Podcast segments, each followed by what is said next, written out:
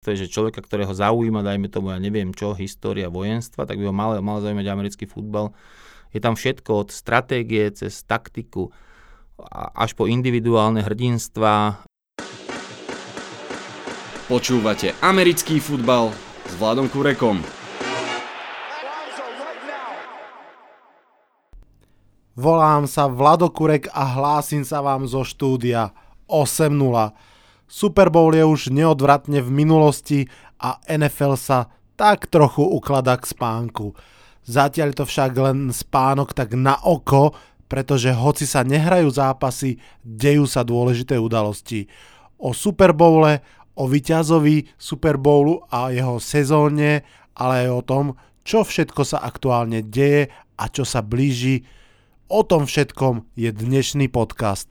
A ešte predtým, ako vždy, krátke správy. Presne o týždeň začína veľmi dôležitá udalosť NFL Combine. V Indianapolise sa tradične stretne všetkých približne 300 univerzitných hráčov, ktorí majú šancu byť draftovaní, aby sa predviedli na ihrisku aj mimo ihriska. Denver Broncos prekvapivo tradeli pre veterána QB Joa Flaka z Baltimore Ravens. Tento držiteľ jedného prstena sa posledné roky trápi zdravotne aj herne a v polovici sezóny stratil svoje miesto v klube, vytlačil ho mladý fenomén Lamar Jackson. Broncos dali za Flaka štvrté kolo draftu, čo je asi tak akurát. Zdá sa, že jeden z kandidátov na draftnutie quarterbacka v prvom kole draftu z pretekov vycúval. Od útorka tohto týždňa môžu týmy jedného zo svojich hráčov označiť franchise tagom a vynútiť si tak ešte jeden rok spolupráce.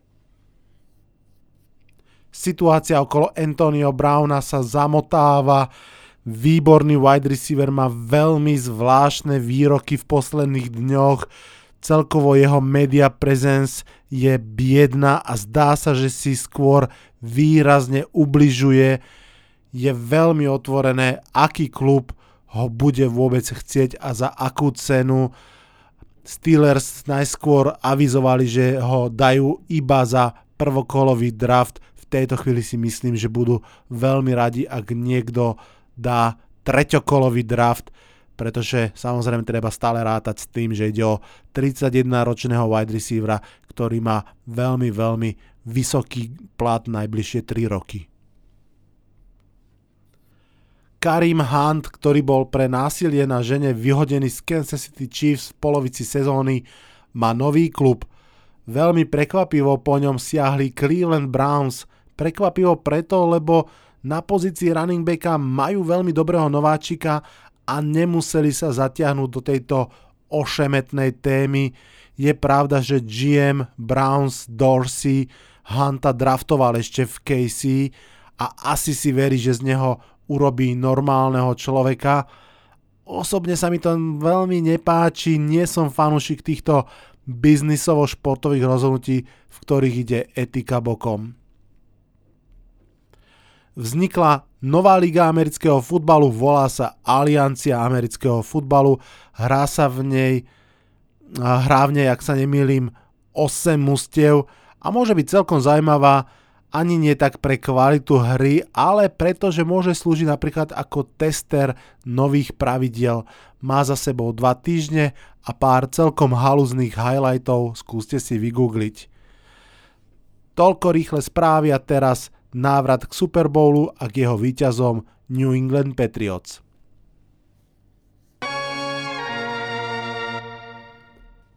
New England Patriots sú víťazí Super Bowlu číslo 53 dvojca Belichick a Brady spolu s ďalšími opäť dokázali vyhrať celé playoff a to tentokrát napriek tomu, že v finále konferencie hrali vonku v Kansas City. Povedalo sa o tom už veľa, je to víťazstvo trénerov, špeciálne asi víťazstvo Patriot z obrany, ktorá sa fantasticky zadaptovala a nepustila Rams k ničomu.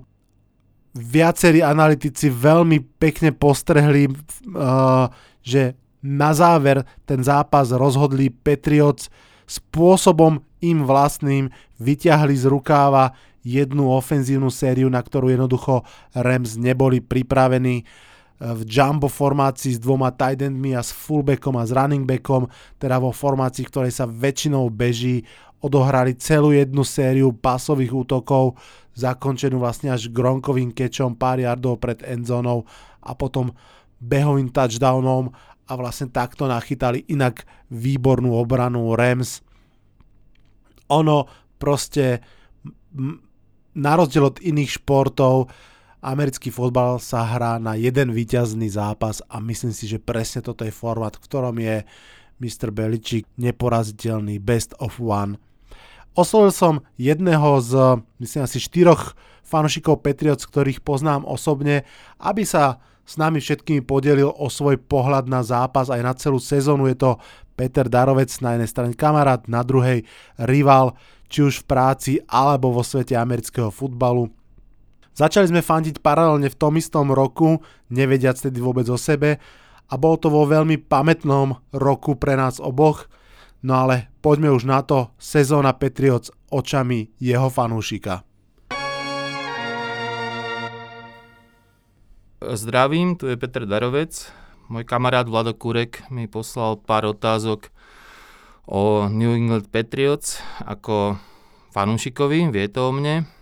A s Vladom sme kamaráti napriek tomu, že Vlado je známy fanúšik eh, New York Giants a, a samozrejme hater Patriots.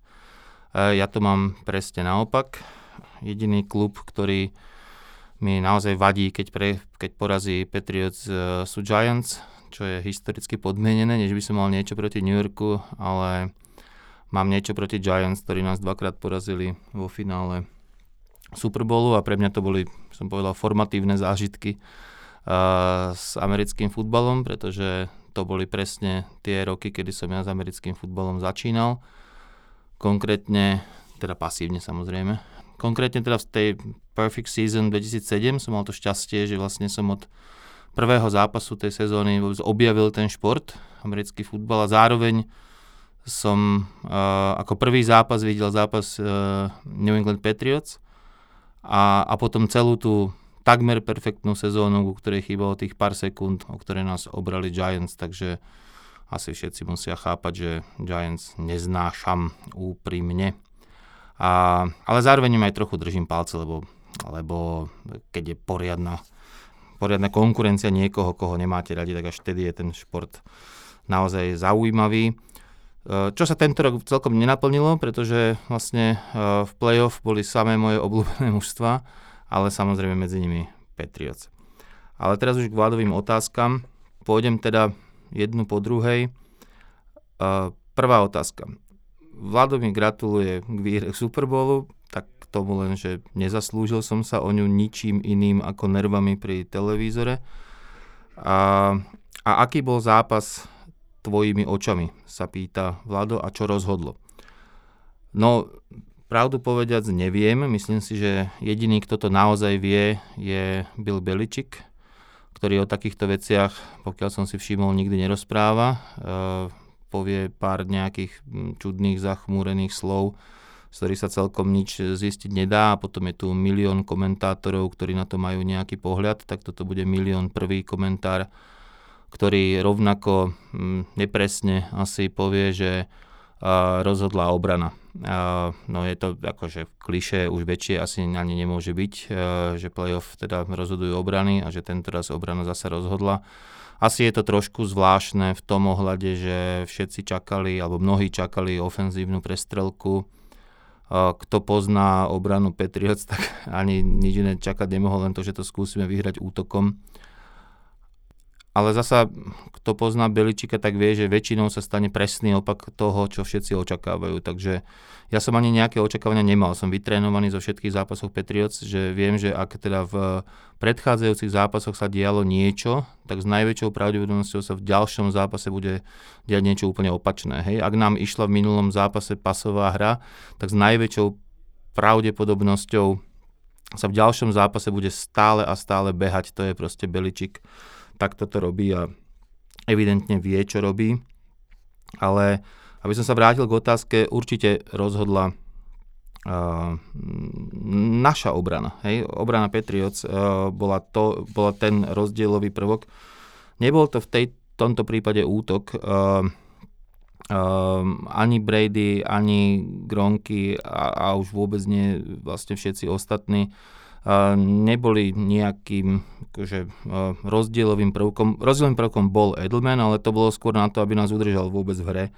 Ale to, čo naozaj bolo obdivuhodné, vlastne celý zápas, tak bola obrana. Ja som pravdu povedať vôbec neveril, že uh, útok Rem sa dá zastaviť takýmto spôsobom, sa dá vymazať Jasné, asi väčšinu tej práce napokon spravil Beličik tým, že nastavil tú obranu tak, že zrazu Rams vôbec netušili, čo majú hrať a hrali to najhoršie, čo mohli.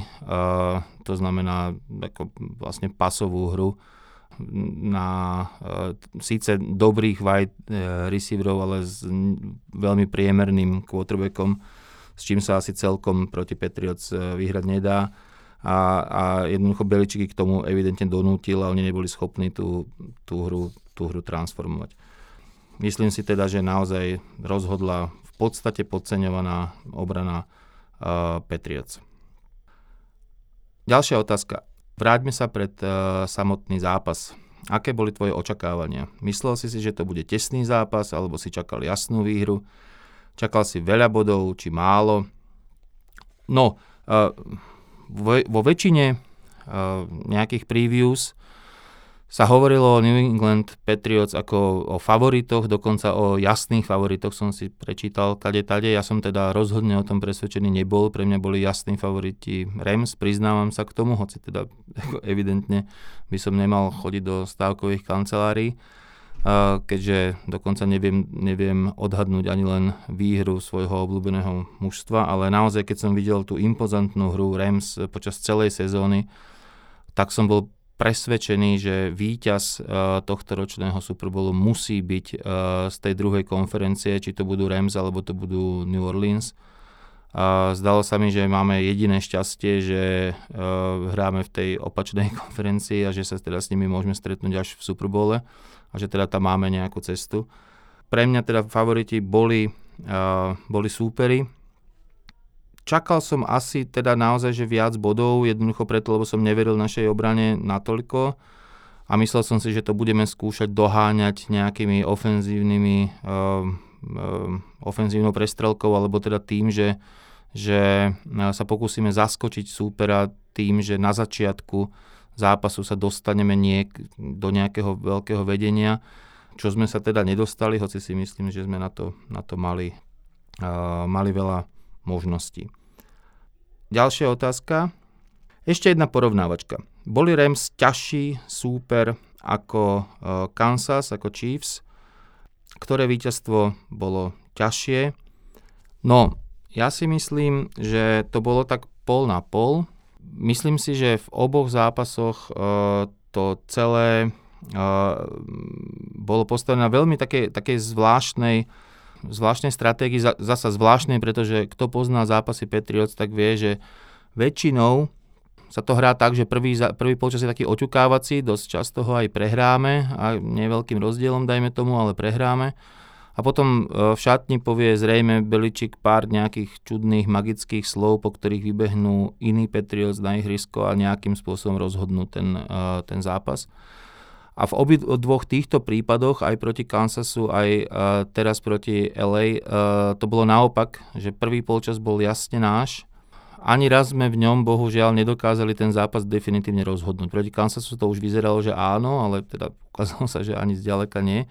A proti Rams to napokon bolo, že 3 body, ktoré boli že málo na to, aby sa ten zápas samozrejme um, rozhodol v prvom počasí, ale tak či onak obidva tie zápasy boli netradičné v tom, že uh, sme úplne zavreli uh, útoky súperov a vytvorili si relatívne veľa šancí skórovať, ktoré sme nevyužili dostatočne. A, a potom sme sa museli strašne, strašne báť druhý polčas a v zásade, úprimne poviem, v obidvoch tých prípadoch sme mali aj trošku šťastia na to, aby sme to a, napokon dohrali. Viac šťastia sme mali určite s Kansasom, takže v tomto zmysle bol asi zápas s Kansasom náročnejší. Zdalo sa mi, že e, v tom Superbole už to bolo trošku viac pod kontrolou, ale aj to je vlastne blbosť, keď si tam predstavím ten pas na, na Brandona Cooksa, ktorý naozaj v poslednej chvíli bol zmarený, uh, tak, uh, no, tak ešte teraz mi zatrnulo, pretože to by znamenalo úplne iný uh, priebeh toho zvyšného času. Otázka štvrtá, poďme viac do minulosti. Aká to bola vlastne sezóna pre fanúšika Patriots? Pomerne nezvyklá, nie? No ja by som povedal, že už e, v posledných rokoch pomerne obvyklá v tom zmysle, že Patriots zvyčajne nastúpia e, do sezóny s tým, že svoje najlepšie už majú za sebou, v zásade už idú len tak nejako to dohrať s tým kádrom, ktorý majú, ktorý je vždy slabší ako ten predchádzajúci. Všetky opory sú o rok staršie a vždy z nich niekto e, odíde a tí, ktorí prídu, sú v podstate bezvýznamní hráči, ktorí buď majú e, tiež už príliš veľa rokov, alebo majú príliš málo skúseností, alebo sú príliš problémoví, alebo sú proste netalentovaní, pretože sú neviem koľkého kola draftu a tak ďalej. Takto sa, sa vstupuje do sezóny už pekných pár rokov v Patriots a táto sezóna nebola odlišná, okrem toho, že to z roka na rok zosilňuje a mne ako fanúšikovi to vyhovuje, pretože tie očakávania sú vždy vlastne uh, dosť malé. Uh, jasné, že potom ľudia už sú zvyknutí a hovoria, že a Beličik to nejako spraví a nejak to ako... Ale objektívne by to tak nemalo byť, ako v dobe platového uh, stropu a pri všetkých tých úspechoch Patriots by to malo byť tak, že sa už prepadnú niekam na dno a furt a furt sa to nedieje, to je, musím povedať, že to je to, čo mňa na tých Patriots najviac baví. Najviac to, že oni sú vlastne podľa mňa ten najväčší underdog uh, tej ligy, keď to zoberieme objektívne, čo sa týka ako toho, uh, akých majú hráčov a, a to všetko. A, a čo z toho dokážu spraviť. Ako, samozrejme mentálne tak nie ľudia ich už pokladajú za favoritov, lebo sa jednoducho zvykli, že ten Beličik to dokáže uvariť proste vôbec z ničoho každý rok a, a, a určite aj budúci rok tí ľudia si povedia, že aha, jasné, tak Patriots to už nejako polepia, hoci evidentne aj budúci rok budeme zasa slabší, ako sme boli, ako sme boli tento rok. Uh, takže z tohto hľadiska to nebola nejak zvlášť nezvyčajná sezóna. Uh, uh, akurát dopadla teda zasa zvyčajne. Vyhrali sme.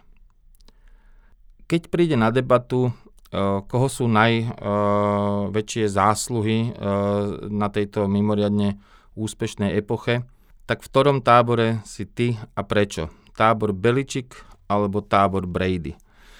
Nemyslím si, že existuje tábor Beličik a tábor Brady. Ja si myslím, že existuje len tábor Beličik a Brady.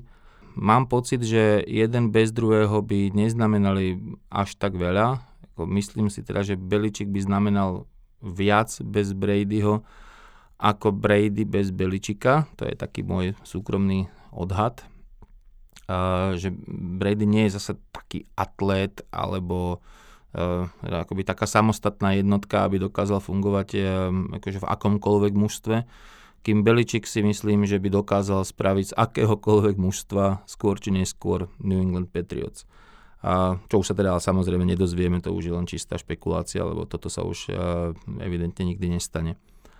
Ale ja by som nezabudol ešte ani na, na Roberta Krafta v tej trojčlenke. Nie, že by som ho tak dobre poznal, aby som vedel povedať, aké sú jeho zásluhy v tom celom, ale minimálne, že sa im nepletie do vecí, ktorým asi lepšie rozumie, teda špeciálne Beličik mi prípada strašne dôležité od majiteľov. Keď vidíme, čo sa deje uh, nielen teda v americkom futbale, v iných mužstvách, ale aj teda v iných športoch, uh, uh, tak vieme, že ten majiteľ vie pôsobiť teda mimoriadne deštruktívne. A tu sa to zatiaľ teda evidentne nedeje. A to mi prípadá, že je veľmi dôležité, že vlastne nerobiť nič je niekedy oveľa viac ako robiť niečo čo si Kraft uh, uvedomuje. A, a jednoducho našiel si toho najlepšieho, teda Beličika, ktorý si zase našiel toho najlepšieho, teda Bradyho. Ďalšia otázka. Brady ešte minimálne rok zostáva, o Gronkovi sa zatiaľ nič nevie. Aké najdôležitejšie rozhodnutia podľa teba čakajú Patriots pred nasledujúcou sezónou? Kde sa potrebujú posilniť? No potrebujú sa posilniť úplne všade a myslím si, že sa e, nikde veľmi neposilnia, alebo to tak aspoň nebude vyzerať e, na začiatku sezóny. Si uvedomím, že oni by sa mali v prvom rade posilniť na poste quarterbacka a chcú rozmýšľať e, aj o sezóny ďalej. Si to uvedomím, že oni nemajú vlastne v tejto chvíli vôbec žiadnu dvojku, nikoho si nevychovávajú. Tak to je tak tiež zvláštne alebo zaujímavé, no ako chápem, že to nemôžu vlastne robiť, ale, ale že na to nemajú prostriedky, ale je to zaujímavé. A v zásade by sa mali posilniť vlastne na, na takmer každom poste. Myslím si, že sa to bude diať zasa tak nejak, e, že si to nikto nevšimne a že zasa teda dúfam, že sa objavia nejaké nové, uh, nové tváre. Ale z toho, čo som videl vlastne na konci sezóny, sa mi zdá, že paradoxne ako v dobrej kondícii je, je obrana, vždy taká slabšia e, časť e, našej hry. A, a že vlastne aj tí hráči, ktorí tam sú, majú ešte perspektívu niekoľkých rokov, aj keď ani to nemusí byť pravda, lebo zase hráči obrany asi oveľa skôr končia, teda že tam predsa len tá fyzická náročnosť je, je extrémna a vydržať ďalšiu a ďalšiu sezónu je vždy ťažšie a ťažšie. Takže toto môže byť, toto môže byť takisto problém ale myslím si, že v tejto chvíli typujem, že sa to deje tak, že a Beličík proste berie všetkých najlepších hráčov, ktorých vôbec môže mať za nejaké rozumné peniaze, aby to dokázal vyskladať a potom už len uvarí z toho, z tých surovín, ktoré má uh, jedno mužstvo. Že nemyslím si, že je v situácii, že môže akoby komp, nejakým spôsobom um, rozmýšľať nejak výhľadovo alebo že by mohol nejak koncepčne budovať mužstvo. Na to jednoducho v tej situácii toho mužstva, ktoré stále výťazí a stále tým pádom naráža na obrovské problémy s draftom a s platovým stropom, a, že si jednoducho nemôže dovoliť teraz uvažovať nad nejakými koncepčnými uh, vecami typu, kde potrebujeme najviac posilniť alebo niečo takéto Myslím si, že on je schopný aj prerábať hráčov a zobrať hráča, z ktorého potom spraví práve toho, ktorého bude potrebovať. Ešte jedna špekulatívna. Jedného dňa Brady uh, skončí ako quarterback a predpokladajme, že Beličík zostane ako head coach. Budeš si prijať okamžitý úspech Patriots s novým quarterbackom aj za cenu, že to oslabí odkaz Bradyho uh, ako uh, super QB, uh, alebo si, by si bol radšej, keby sa nový Pec rok, dva hľadali, aby bolo jasné, že Brady, mu, uh, že Brady ho nejde len tak ľahko nahradiť. No, uh, jasné, že by som chcel, aby Super Bowl už navždy a každý rok vyhrávali Patriots, takže tá otázka je naozaj v tomto zmysle veľmi špekulatívna ale nemyslím si, že sa to stane. Myslím si, že ten uh, break po Bradym teda poprvé nebude jeden či dva roky. Myslím si, že to mužstvo uh, si bude musieť vybrať teda oveľa, oveľa dlhšiu prestávku od Super Bowlov a od všetkého ostatného práve aj kvôli tomu, čo som hovoril predtým, že tam vlastne nerastie nové mužstvo pod týmto starým veľkým. Ako keby tam bol Garapolo, ako tam bol, tak by ma to bavilo. Hej. To, by som, to by som chcel aj kvôli tomu, že sa učil u Bradyho, a že by som chcel vidieť, ako rastie a chcel by som vidieť, ako sa stáva postupne zrazu, že Bradym 2. Ale keď tam príde niekto úplne nový a hotový a taký akože uh, sebavedomý s návykmi niekde inde, trošku si myslím, že mi aj e, to fanúšikovstvo nepôjde až tak dobre ako, ako s Bradym. Ja som predsa len ako fanúšik Patriots v podstate vyrastol na, na Bradym a, a Beličikovi a musím povedať, že ma baví celá tá partia uh, okolo toho. Bavili ma veľmi tí hráči, ktorí tam už nie sú, ale ten duch uh, tých hráčov tam je. Môj doteraz najobľúbenejší hráč a nielen môj, ale ale aj celej mojej rodiny, mojich detí, ktoré pozerajú, pozerajú so mnou, je Vince Wilfork, a, ktorý je doteraz tým dobrým, a treba povedať, že veľkým, veľmi veľkým duchom a, New Englandu a že patrí práve k tej Beličikovsko-Bradyovskej ére a že tá, keď sa skončí, tak to bude naozaj že iné Patriots. E, že to, budú, že to bude naozaj že iné, iné mužstvo a netuším dopredu a to, to fakt, fakt akože neviem, aký sám budem mať e, k nemu vzťah, takže ani celkom neviem odpovedať e, dopredu na túto otázku. Posledná. Keby si mal niekomu neznalému na, keby si mal niekomu neznalému na Slovensku povedať, prečo by mal začať sledovať americký futbal, ako by si ho predal. No tá otázka je, že v kondicionále, že teda že keby, tak ono to nie je keby, ja to robím skoro každý deň. Som osvetový pracovník amerického futbalu uh, z, uh, teda bez nejakého pravidelného príjmu z tejto činnosti a pokúšam sa ľuďom vysvetliť samozrejme, že to je najlepší a v podstate jediný dobrý šport, ktorý sa oplatí pozerať v televízii. A robím to dosť neúspešne, treba povedať, veľakrát, až mi to prípada čudné, samozrejme s mnohými úspechmi, to áno, ale akože zdá sa mi vždy čudné, že sa mi nepodarí niektorých ľudí presvedčiť o tom, že to je parádna vec. A najmä teda, keď im hovorím, že to je úplne iný šport ako všetky ostatné, že to je šport, ktorý má rozmer historický, kultúrny a všelijaký iný. Myslím tým to, že o ňom písali veľmi zaujímavé veci od Umberta Eka až po popkultúrnych, po, po, po rôznych iných ľudí, ktorí sa venujú, čo viem, popkultúre alebo niečomu podobnému. A v tých takých tých naozaj, že najlepších článkoch o americkom futbale sa vlastne rozoberá práve to, že to je, e, že ak teda celkovo šport vyrástol vlastne z nejakej tradície, ktorá ľudskú civilizáciu sprevádzala od nepamäti, to znamená z, z, z vojny, tak tu je to akoby najlepšia mierová transformácia vojny, takej, takej tej, tej, tej, tej esenciality, uh, ktorá, ktorú si vieme predstaviť, že človeka, ktorého zaujíma, dajme tomu, ja neviem čo, história vojenstva, tak by ho mal, mal zaujímať americký futbal. Je tam všetko od stratégie cez taktiku až po individuálne hrdinstva, uh, od uh, nejaké zvrá, nejakých neuveriteľných zvratov, ktoré by sa už nikdy neočakávali, ale ktoré majú napokon nejaké svoje logické vyústenie, tak ďalej až po, po naozaj také mýty, ktoré sa okolo toho, okolo toho môžu, môžu tvoriť. Je to veľmi zaujímavé teda nielen tým, že pozerať sa na to, že koľko jardov kto odbehol a ako to je, ale že ten šport má takú nejakú zvláštnu nadstavbu. Hej. Ja to teda nemyslím teraz len pre, ne, že by to malo lákať nejakých fanúšikov nejakej military, ja napríklad teda týmto vôbec netrpím.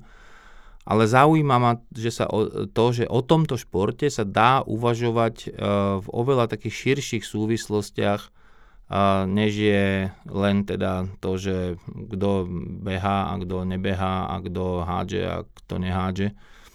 Ale tak cez toto sa snažím to pár ľuďom, takých, takým akože intelektuálom predať. No a potom takým, čo viem, že toto by ich teda vôbec nezaujímalo, tak im poviem, že pozrite sa, to sú najlepší atleti na svete.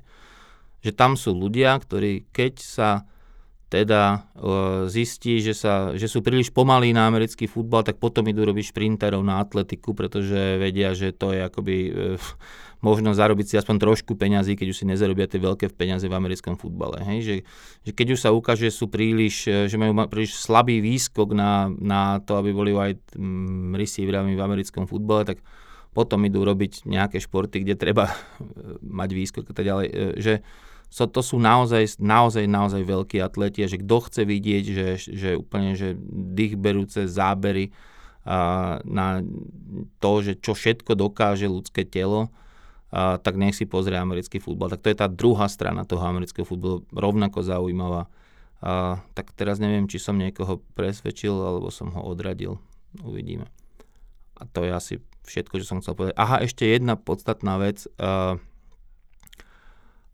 ak budete pozerať americký futbal, pozerajte ho vždy s niekým, je to oveľa zábavnejšie. Ja to robím teda okrem svojich detí, ako som už povedal, najmä s mojim kamarátom Ondrom Kožinkom a väčšinou máme pritom teda dres eh, New England Patriots eh, na sebe a je to väčšinou najkrajší večer týždňa, tak to odporúčam všetkým ostatným, je to celkom príjemný pocit, hlavne keď vaši vyhrávajú, tak ako Patriots. To bol Peter Darovec, fanúšik New England Patriots. Ďakujem pekne za jeho postrehy ono, ťažko sa mi to hovorí, ale zdá sa, že je pravdou táto anekdota. Každé športové mužstvo má nejaký rituál, niekto vybieha spolu s maskotom, niekto trúbi na trúby, niekomu zvonia obrovské vikingské zvony, no a Patriots majú ako rituál výhru vo februári. Fanušikovia Patriots, dajte vedieť na facebookovej stránke tohto podcastu, aká to bola pre vás sezóna a či ste v tábore Brady alebo v tábore Beličik fanušikovia ostatných klubov, napíšte mi, o ktorých z klubov by stálo za to sa ešte porozprávať a urobiť mu takéto exit interview. Do dnešného podcastu ešte zmestím jednu tému a to je quarterback kolotoč. O quarterbackoch sa hovorí, že je to najnedostatkovejší tovar na svete na Zemi je 7 miliard ľudí, ale NFL nevie nájsť 32 kvalitných quarterbackov. Preto aj teraz, ako pred každou sezónou, je najväčšou témou off-season, kam sa presunú veteráni quarterbacki a kto to riskne a zoberie mladého rozohrávača v drafte.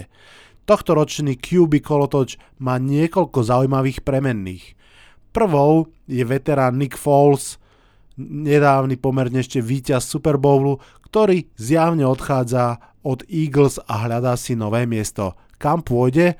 Do Jaguars, ktorým chýba práve skúsený rozohrávač, aby boli v boji o Super Bowl úspešní, do Miami, ktoré žije 17 rokov v tieni Patriots, alebo nebude aj do Redskins, ktorí minulý rok draho kúpili veterána Smitha, ktorý sa však zranil minimálne na 2 roky alebo nebodaj do Giants, ak sa rozhodnú nahradiť Meninga za iného skúsenejšieho šéfa útoku?